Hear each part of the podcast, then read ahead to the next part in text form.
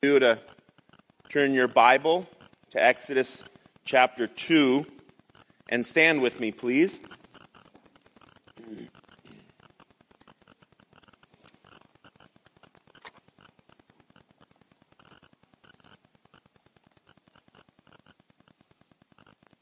This is the word of the Lord.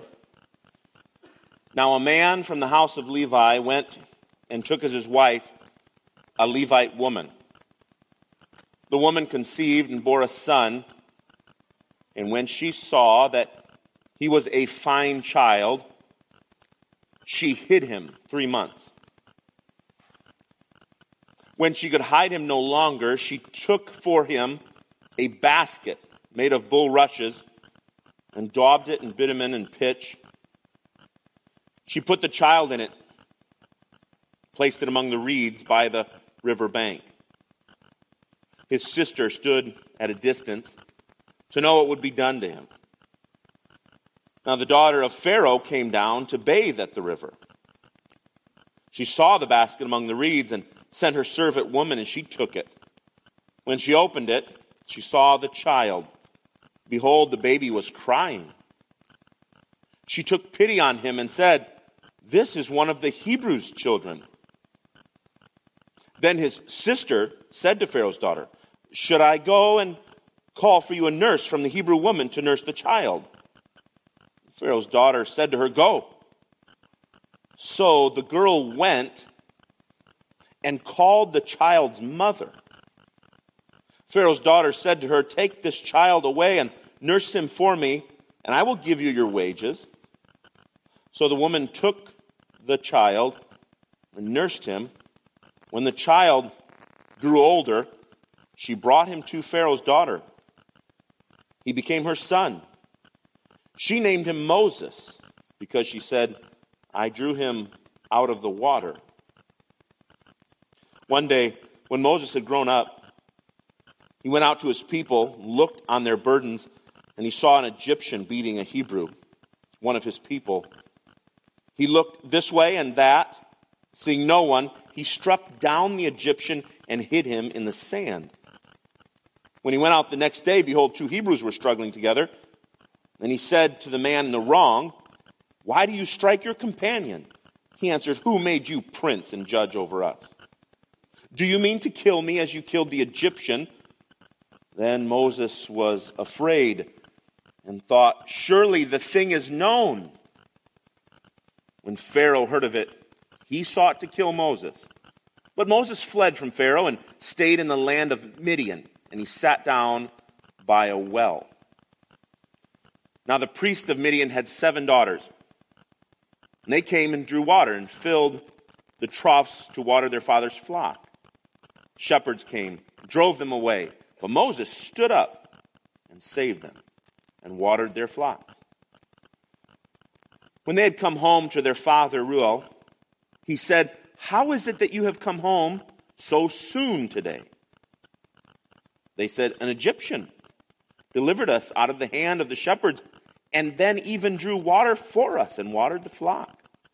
He said to his daughters, "Then where is he? Why have you left the man? Call him, that he can come and eat bread." Moses was content to dwell with the man, and he gave Moses his daughter Zipporah. She gave birth to a son, and he called his name Gershom.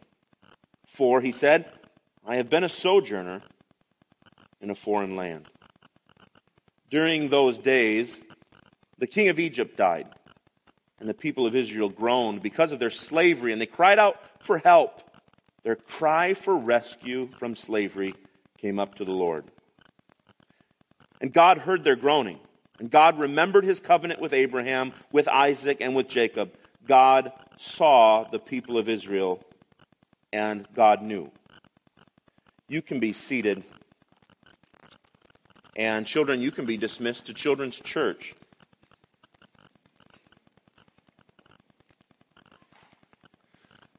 Exodus chapter two. As I study and as I, I read and prepare a sermon, I think to myself throughout the week, what is it that I want my church family to understand about this passage of Scripture?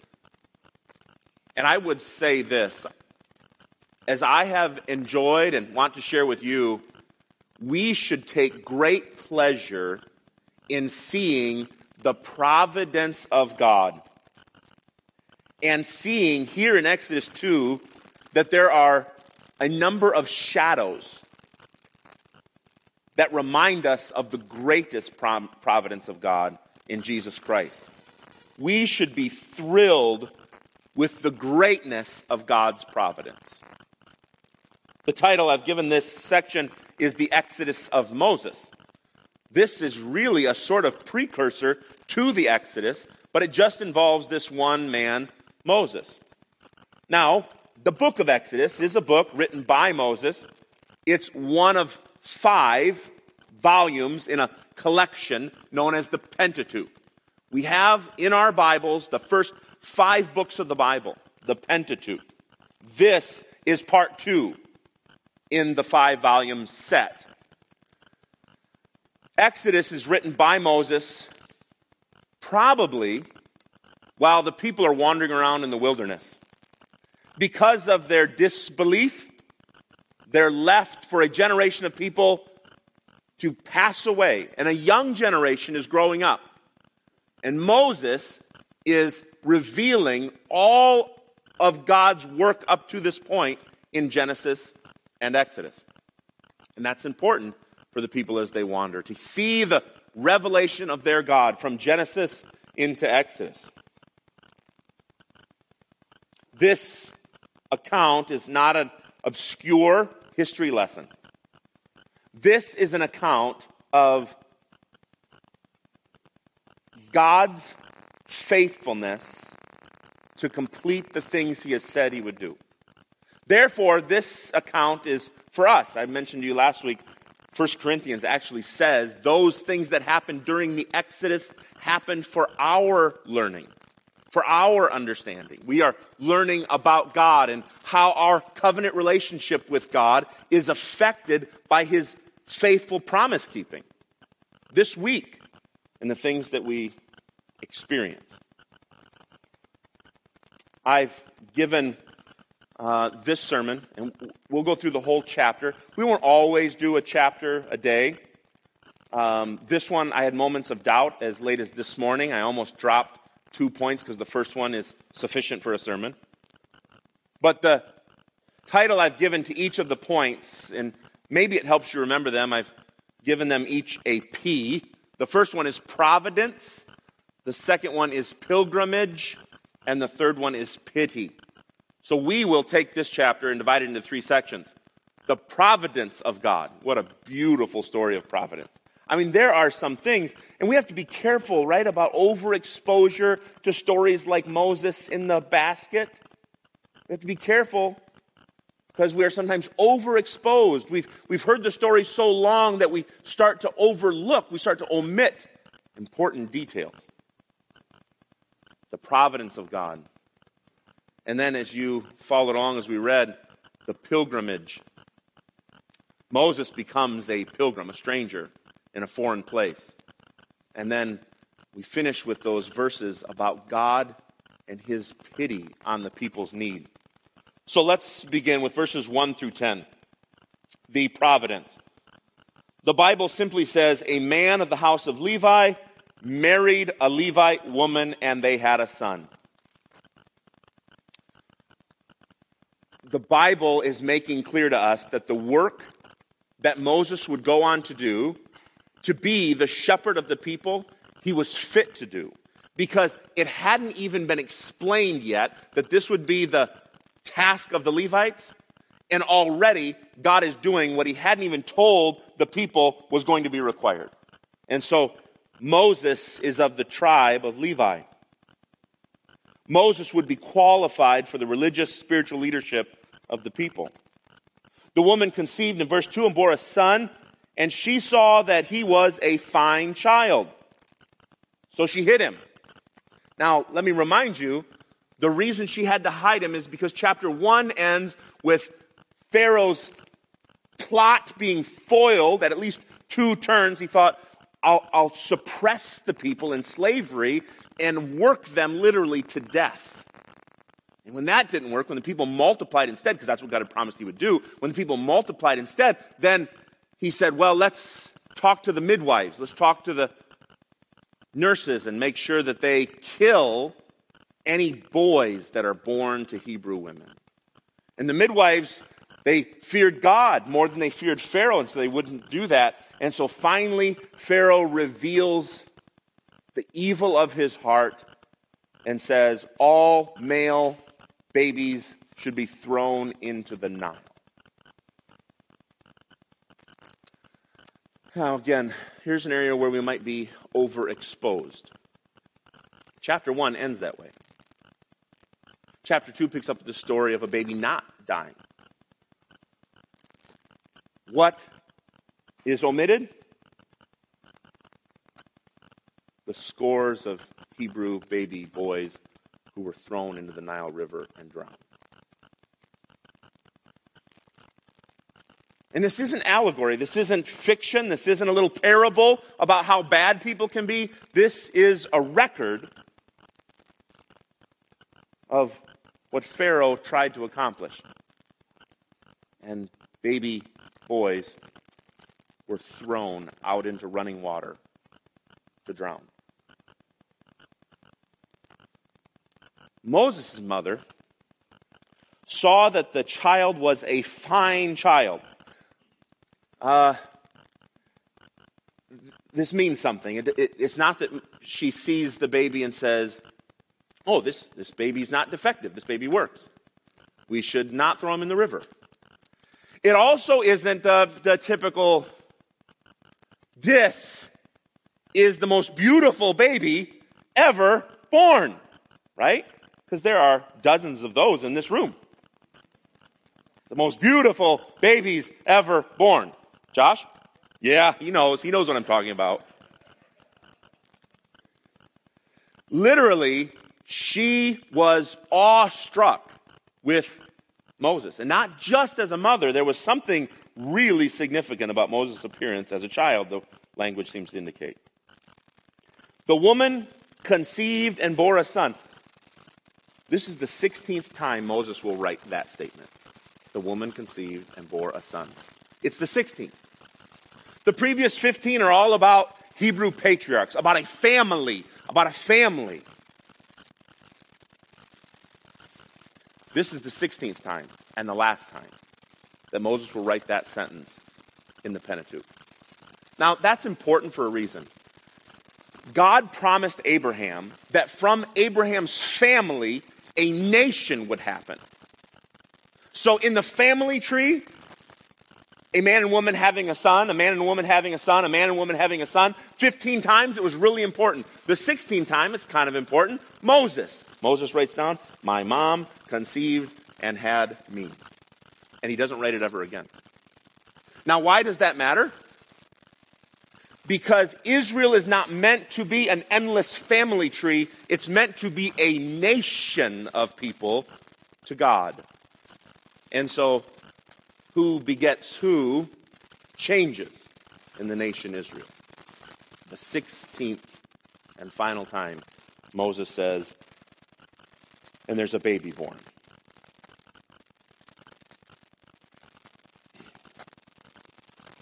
Verse three says, when she couldn't hide the baby anymore, I, I don't know exactly why. Maybe people were growing suspicious.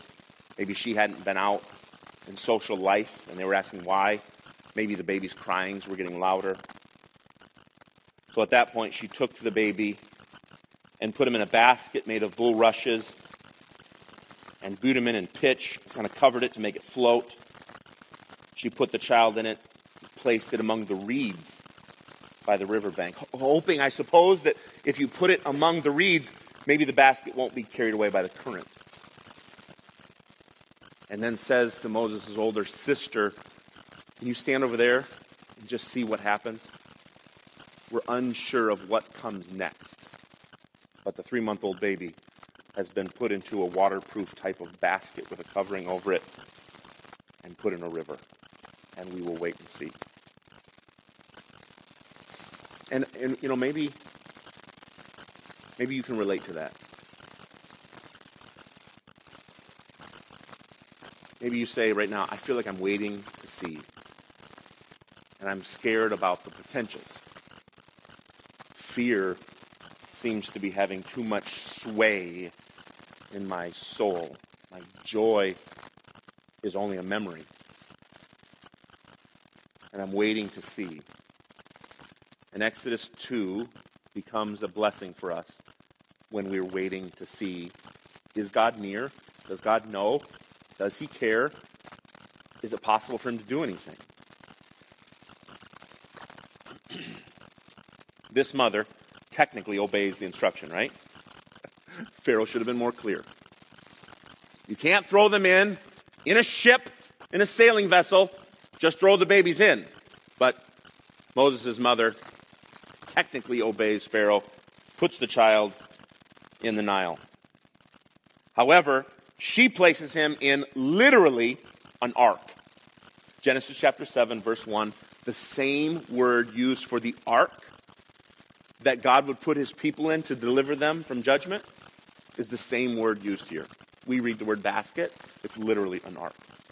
So, like Noah, Moses is going to be cared for by God in an ark.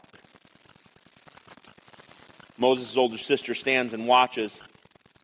However, this is the moment where with bated breath, we read an Egyptian princess discovers the basket. That seems like certain doom, right? If you weren't already exposed to the story, you get to that point and go, oh, I don't understand it, but God is leading through loss here. But instead, the discovery of the baby by Pharaoh's daughter isn't certain death, but perfect protection. Look with me at verse seven. Exodus chapter two and verse seven. Then his sister says to Pharaoh's daughter, shall I go and call you a nurse from the Hebrew women to nurse the child for you? And Pharaoh's daughter said to her, go. So, just so we're clear, so I'm going to read it um, so, that, so that we don't have any mistakes. Moses' sister says to Pharaoh's daughter, should I go call for Moses a nurse? And Pharaoh's daughter says to her, yes, go ahead.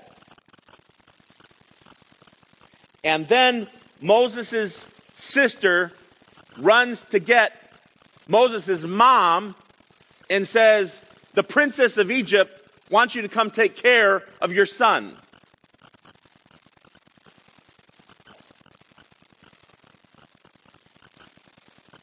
And literally, you can't make that up. Moses' mother is facing the daughter of her greatest fear.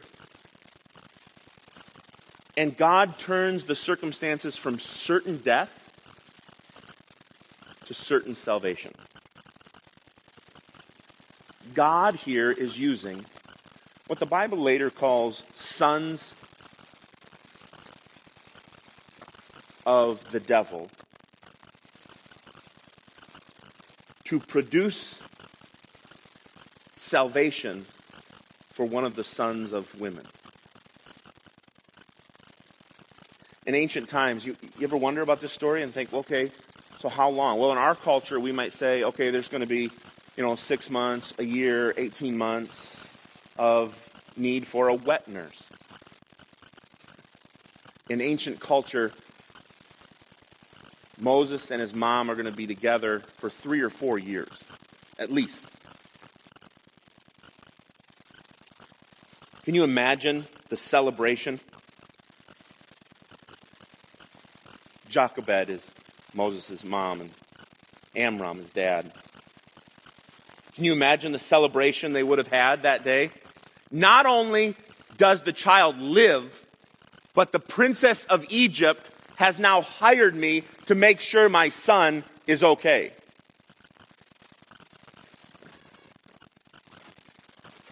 That celebration probably only tempered. by the fact that there was a contractual agreement. Literally. The princess is paying Moses' mother to wean the child and then deliver him to the palace. The big house. Pharaoh, the big house.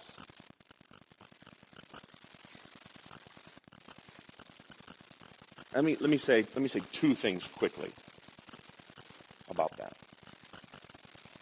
Uh, you have heard me advocate before for that really vulnerable taking care of a child when you know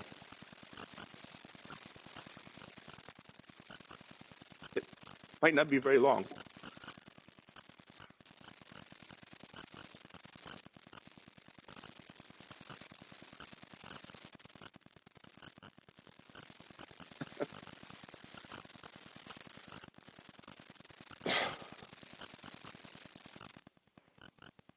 Read that this week. I thought three to four years.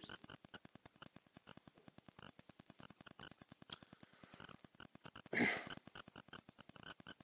didn't mean for that to be distracting. And I thought about three years. And sometimes Christians will say things by accident. Like, oh, I could never give that child up at three or four years. I just couldn't do that. But do you think for a moment God provided three or four years with Moses? And the mom said, ah, it'll make it too hard later. It's not going to be worth it. Of course not, right? Now, let me add a joyful side to that. We see evidence that in the time Moses spent as a toddler with his mom and his family, we see evidence that he was undeniably shaped by that time. Later, he's going to be reunited with his brother, Aaron, and they have a bond immediately. They know each other. They are family. His sister, during the Exodus, she plays an important role in the Exodus. It seems like he has a significant ongoing relationship with his biological family, even though, in fact, we know that when he's four, he is taken to the big house, uh, not prison. He is taken to Pharaoh's house to be raised. And certainly his mother was heartbroken. But the providence of God had given her three or four years. Pharaoh's daughter is going to get the naming rights. And she chooses a name. Again, you can't make this up. She chooses a name, Moses. Literally, in Egyptian, it means son of. Son of. She's trying to claim, this is the son of Pharaoh's daughter. You know what the Hebrew translation of son of is? Drawn out of. Hmm. Well, that's interesting. Not only is he drawn out of the Nile, but we know that God is going to use this one servant to draw his people out of bondage, to draw them into the promised land and the providence of God. And why does God do things like that? Is he just witty and has an odd sense of humor? Why does God do things like this? I think it's for our learning. I think it's not meant to be clever or trite. I think it's for us to simply, undeniably see God, in fact, is orchestrating all of these steps. Let me, let me paint one picture. Moses' sister. She stands a ways off from the Nile and watches the basket in the weeds. It is her duty to watch and see what happens. And thankfully she did, right? We could say, what if, what if she hadn't? By the way, what if is the cousin of, luckily, she did. What if she hadn't? Matthew Henry said this, duty belongs to man, but the events are all God's. Her standing there and watching was her duty, and her mother had given her that duty. But everything that would come after that belong to God. The events belong to God. The providence of God in salvation is brought through five women in this first paragraph. We see compassion, we see obedience, we see protection, we see wisdom, and God using all of that responsibility to orchestrate these events. When God came to the garden and saw the crime scene in Eden, one of the things he said is that the seed of the woman was going to crush the adversary. Little shadows like this one remind us that God will do just that. Now, the providence of God is really exciting and really fun to learn about from this opening paragraph. But before I step away from it, you're probably in a variety of places as a person.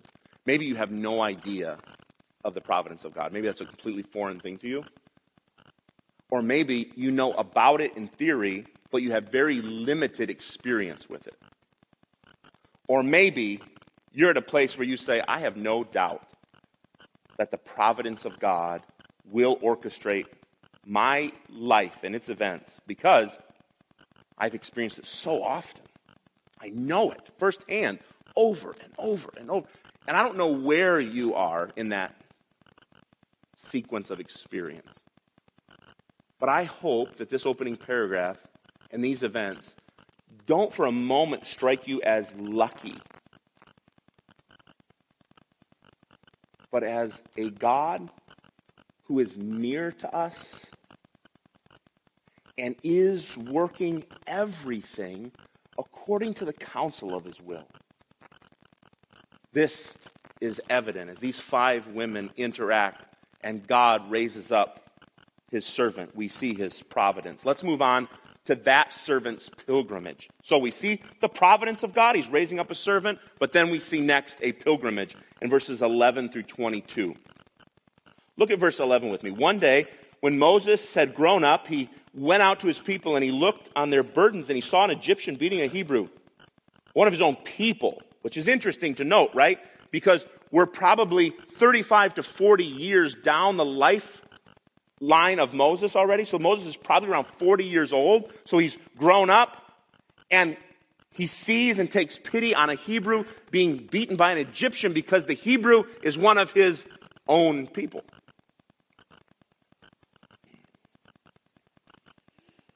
He looks to his left. He looks to his right.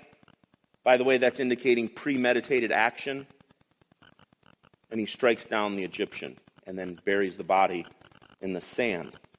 When Pharaoh hears it, he says, I'm going to kill Moses. By the way, we can only speculate at what risk the princess was taking when she decided to adopt a child that was supposed to be put to death. Her dad had decreed the children needed to die. We don't know. The scripture doesn't tell us, and that's appropriate. It's not imperative to the story. In fact, the princess doesn't get a name. Pharaoh doesn't get a name.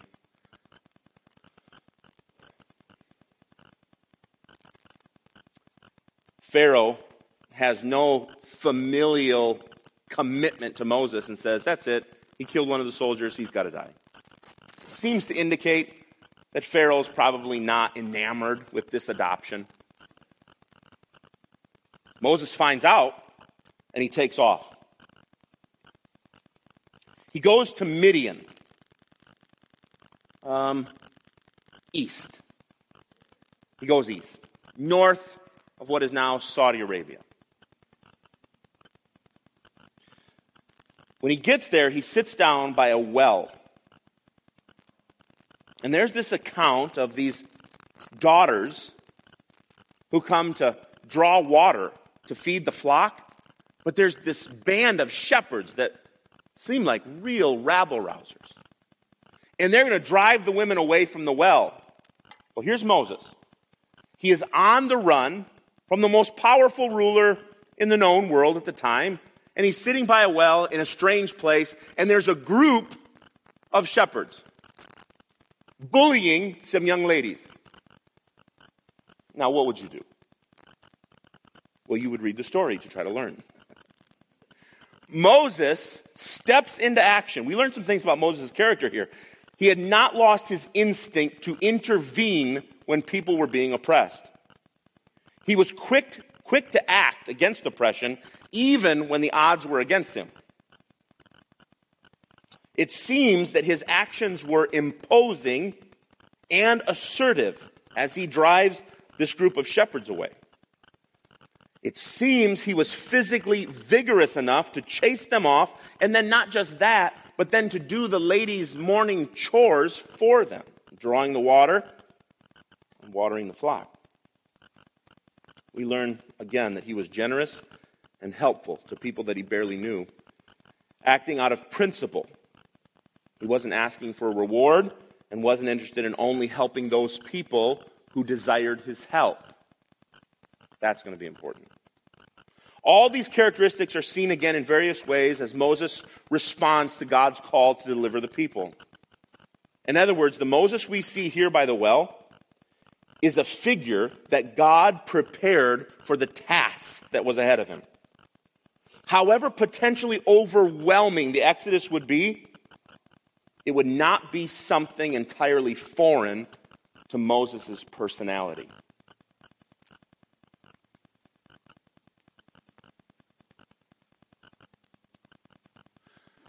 Let me, let me borrow two minutes to say a quick word about calling. Um, as we prayed before, as Kyle uh, appropriately reminded us about all the places on the planet where Christ's people could go and minister the gospel, we might raise a question, and I prayed about it, this mysterious, like, calling. Let me just say a quick word about the qualifications for what we would call a calling. First of all, we would identify a desire. The Lord gives the desires of our hearts, right? Doesn't mean God gives us whatever our heart wants, but the Lord conditions the hearts of his people to want what they should want, okay? So the Lord gives the desire. Secondly, there are certain characteristics or gifts that a person should have. And then third, we would say there should be an external affirmation of that giftedness. So you shouldn't self-identify yourself as competent to do whatever it is you want to do, but rather you should have other friends, other followers of Christ, other people shaped by the gospel of Jesus who would also say to you, yes, you should do that. The Bible says simply, for example, in, in uh, Timothy, if a man desires the office of a pastor, he desires a good thing. It doesn't say, as long as you desire it, just go do it. Tell them they have to start writing checks to you because you want to. It doesn't say that. It says it's a good thing to desire it, but it doesn't say that's it. We see here in Moses certain gifts or characteristics that make him fit for what God has called him to do. In verses twenty through twenty-two, we see this brief survey of Moses' life in Midian. Jethro invites him over to dinner. Moses settles down as part of Jethro's household. Moses marries Zipporah. They have a child named Gershom. Moses had become an exile from the land of Egypt, from his own people, Israel. He is sort of a preview of what it means to be in an exile or exodus. He, he communicates that in verse twenty-two. His wife, Zipporah, gave birth to a son, and he called his name Gershom because, he said this, I have been a sojourner in a foreign land. Now, Moses must have heard the stories of God's providence to him as a boy, right? His mother must have conveyed to him, listen to what happened. Let me tell you again the story. And he heard it over and over. He understood that he had been taken care of beyond human means and expectation. And now he gets to this point. I want to I want to invite you to sympathize with the spiritual challenge that Moses is in. He was a failure to deliver his people. At the age of forty, he seems to march out into the conflict of slavery for his people and try to intervene. It's a crime that even his own people don't appreciate. He's therefore a failure as a citizen of Egypt, an exiled member of Pharaoh's household, unwelcome now either in the nation of Egypt or the Hebrew people. He's a wanted man. There is an ancient Egyptian record of um, a band of soldiers, Egyptian soldiers, chasing a man to the east uh, to, to put him to death for murdering a soldier. I don't know if it's Moses or not. But he's a wanted man. He's now a stranger in a new place, alone among unfamiliar people. His circumstances would require some amazing supernatural providence again for him to survive, much less to go back to Egypt and lead captive people to freedom. And so maybe you can sympathize. You say, I've seen God provide for me before, but at this moment, I feel like I am a pilgrim, a sojourner from the land of God's providence. And, and that experience that you feel might be momentary. You might say, I found something out on Friday or Saturday, and I feel like I am wandering in a strange place, unsure if God continues to provide for me. Or it might be something that's years long. How has this been my situation for so long? And I come to church this morning and I hear the pastor teaching about God providing. Maybe you sympathize in different ways with what Moses is experiencing right now. And so it's good for us to move into the last point. The pity of God. The pity of God. Providence, pilgrimage, and now pity. How is God interacting with his people, and what would they come to expect, whether it's Moses or the people back in Israel, when they are in this dire circumstance? Verses twenty-three and twenty-four, and then twenty-five. During these many days, during those many days, the king of Egypt died. And the people of Israel groaned because of their slavery, and they cried out for help. Their cry for rescue from slavery came up to God. God heard their groaning. God remembered his covenant with Abraham, with Isaac, and with Jacob. God saw the people of Israel, and God knew. Now maybe chapter two doesn't end that way in your translation. And we'll get to that in just a moment. Now that Moses' situation has been summarized, he's, he's experienced providence. He's heard the testimony of providence to his life, but he's not experiencing that now. He seems to be in exile. He seems to be on the run and wanted, unwelcome in his home. These verses conclude the entire section of introduction to the story. So the whole section of introducing the story ends right here. And it ends with a testimony from Moses, looking back to the beginning of the Exodus and saying, God's about to show his providence again on the foundation of his covenant with us.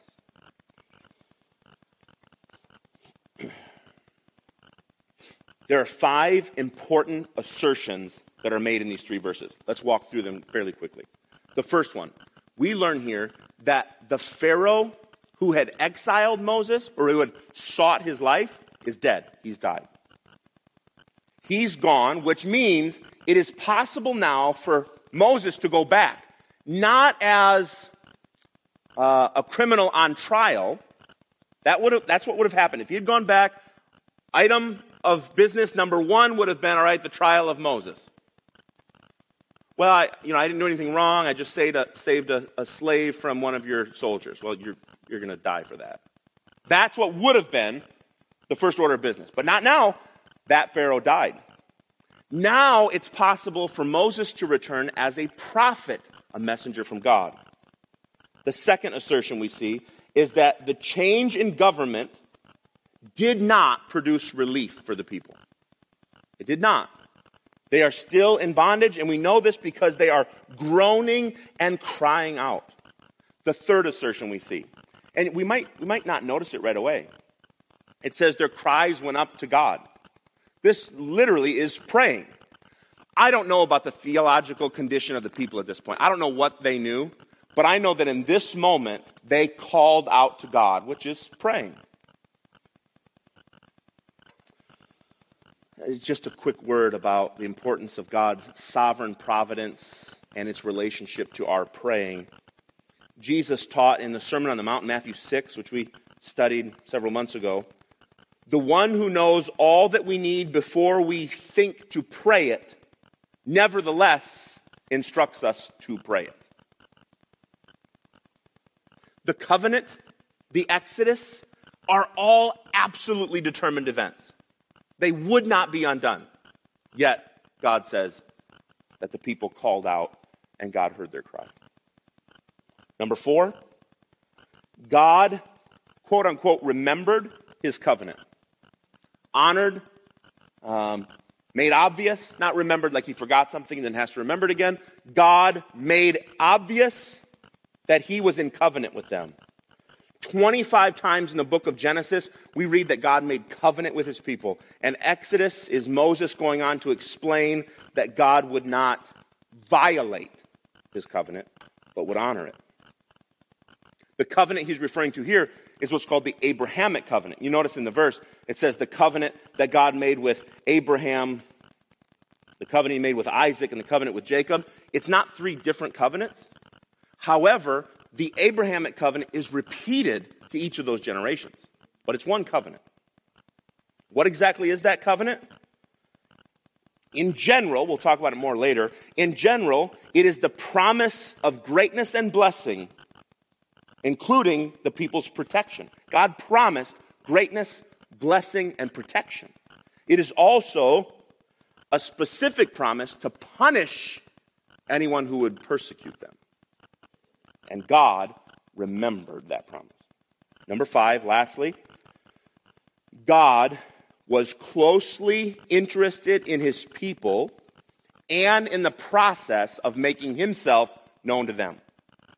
God was interested in his people and the process whereby he made himself known to them. So, the last statement, the last sentence of verse twenty-five. God saw the people of Israel, and then in my English Standard Translation, there is a dash, and God knew. That is helpfully ambiguous verbiage.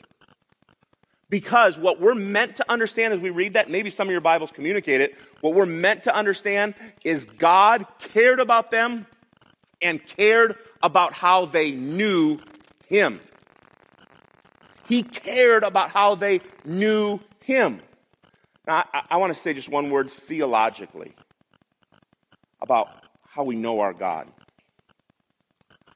Our God is jealous for how awesome we think he is. Our God is acting from the place, I would call it the fountainhead, the fountainhead whereby the actions of God flow or spring forth is God's zeal to be seen in his glory. So, how the people knew he was taking care of them mattered to God.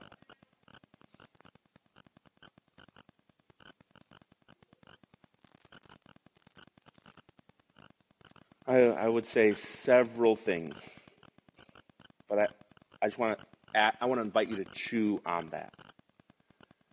God, uh, let me let me. I, I mentioned luck before. If If your child like this is delivered this way and, and you walk away and go, whew, it It was incredibly lucky that the princess came by and then that she liked kids. What is she going to like kids? Whew, we dodged a bullet. Now, you could say, yeah, Moses lives. Okay, who cares? God cares about how we know it's him who has provided. And there's more I'd like to say, but let's move on. The theological issue for you right now is not a question of whether you suffer or how you suffer.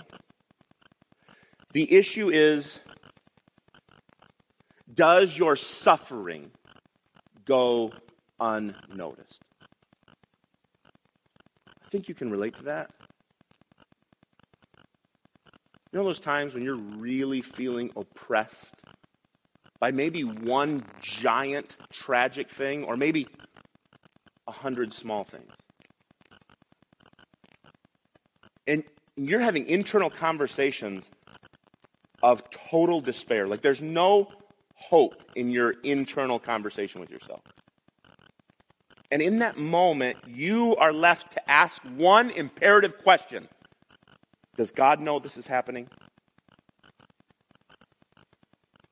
And if you can truly answer, yes, he knows this is happening, then you have the substance of great, unshakable joy, knowing that as God's people, we can properly conclude that our suffering may well be part of his plan for us.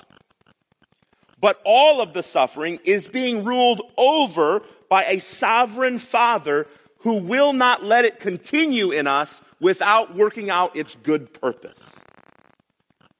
What I mean by that is simply James one.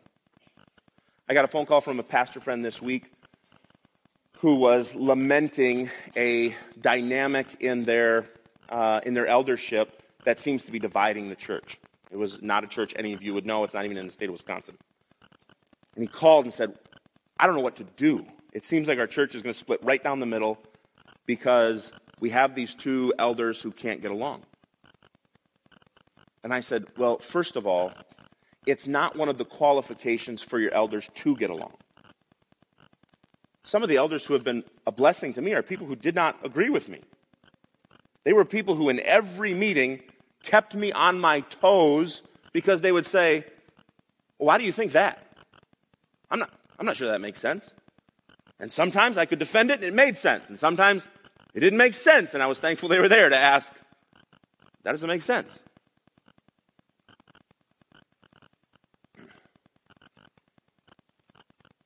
The question about suffering, because there are some staff elders and some lay elders, and every meeting feels like suffering.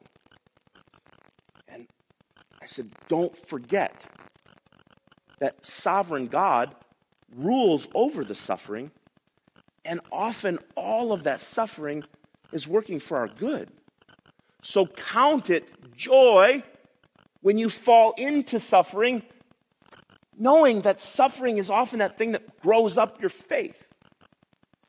And so here we have a providential God and a Moses, a servant, who is in a bad spot. But a God who takes pity, a God who rules over the suffering and will not let it continue without it producing its good purpose in us. I hope that we read this account of God being known, and we are thrilled to see the providence of God. Thrilled to see the testimony of the glory of God. So, the servant of God, saved as a baby, goes to try to help his people, and the people hate him. Winds up seeming to be some sort of exile. As I read that, it's another shadow that points me to the greatest providence of God, which is Jesus. You know, Jesus, the king had said that all the boys needed to be killed. Jesus, who came to his own, and his own despised him. Who made you king? You're not in charge of us. Yet became, by the hand of God, the servant who would bring about God's ultimate providence of salvation. Became for us effectual salvation because God is faithful to his covenant promises. As disciples, um, a big part of our discipleship, if you can see it this way as I close, some parts of discipleship are simply learning the confessed truth. Like, what do we say is true? We say God is ruler over all things. There's nothing that can undo what God would do. God's going to do what God's going to do. And we say those words. And that's discipleship. We say the language. We get the language. It, it happens in coaching or in parenting. Uh, some of you might have language in your home that your kids understand. If you do that, there will be a consequence. They understand. They guard themselves against the consequence. They understand the language. That's part of training. We all have Christian language. God loves, God cares, God rules, God plans.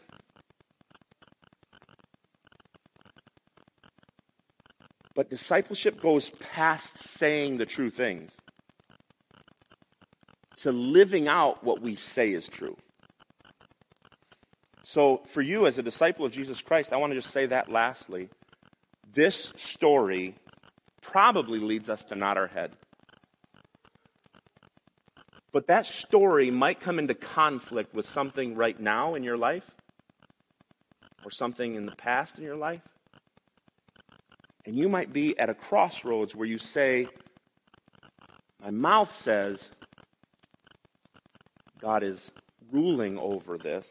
My mouth says God is providential, but I'm not sure I can operate with joy in my action, with faith in action, with love and patience in action. And so my charge to you as a disciple is to grow because of the word today in not just spoken confidence, but in lived out, functional confidence in God. Let's pray. Father, we are thankful that we have this testimony of your providence. It is such a wonderful display of what is true about you. Not true to Moses because Moses was somehow special to you. Not true to some other people, but true to your people. This is an account of how you shepherd, how you father your people. And so, God, I am praying for myself and for my brothers and sisters here in the discipleship of your word, that we would not only claim that to be a truth with our mouth, but by your word, applied by your spirit, to find a, an unexplainable confidence in turmoil and in storm and in peril, to know that you are ruling over the very things that you are growing us with. In Christ's name, amen. Would you please stand with me and we'll sing together.